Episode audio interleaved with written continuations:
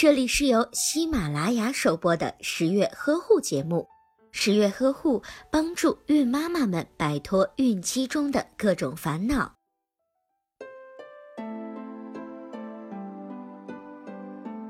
想要乳房在产后不变成干枯的茄子，孕妈妈在孕期就要做好准备。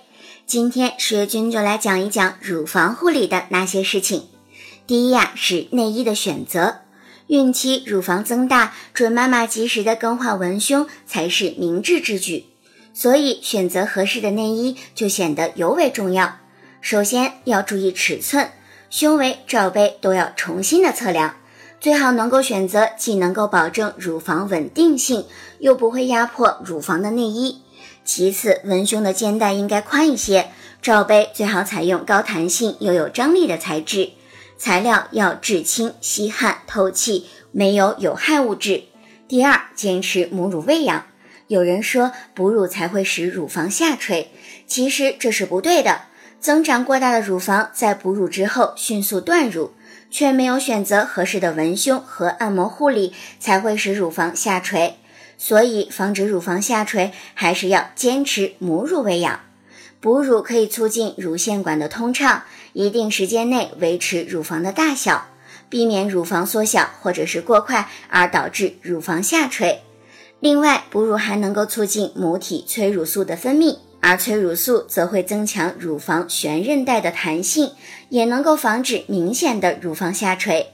乳房的局部按摩是防止乳房萎缩下垂的最简单而有效的方法。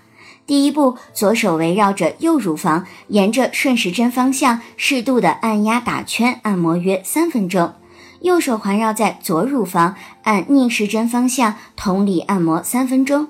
然后双手沿着乳房外侧交替向上的推捏，长期坚持可以有效的提升乳房。第二步，双手同时从胸部的中间向外推拉，缓慢的推至腋下，再继续向颈肩部推。这样就可以收紧胸部的肌肤，如此按摩坚持至少半年才会收到明显的效果。要知道，美丽的女人可不是一下子就能打造出来的。除此之外，平时还可以多做一些塑胸运动。产后坚持每天做简单的扩胸运动以及双臂上举的运动，可以锻炼到胸大肌，使乳房看上去更加的坚挺、结实和丰满。当然，如果能做一些相对强度高一些的专业的产后恢复操，塑身塑胸同时进行，则是更好的。但是新妈妈最好在生产的六个月以后再进行，产后半年之内，全身各组织器官的修复是更重要的。好了，本期节目就到这里吧，我是十月君。如果你想了解更多的育儿知识或者是孕期知识，欢迎您在微信当中搜索“十月呵护”或者是“宝宝呵护”，十月君将在那里等候你的到来。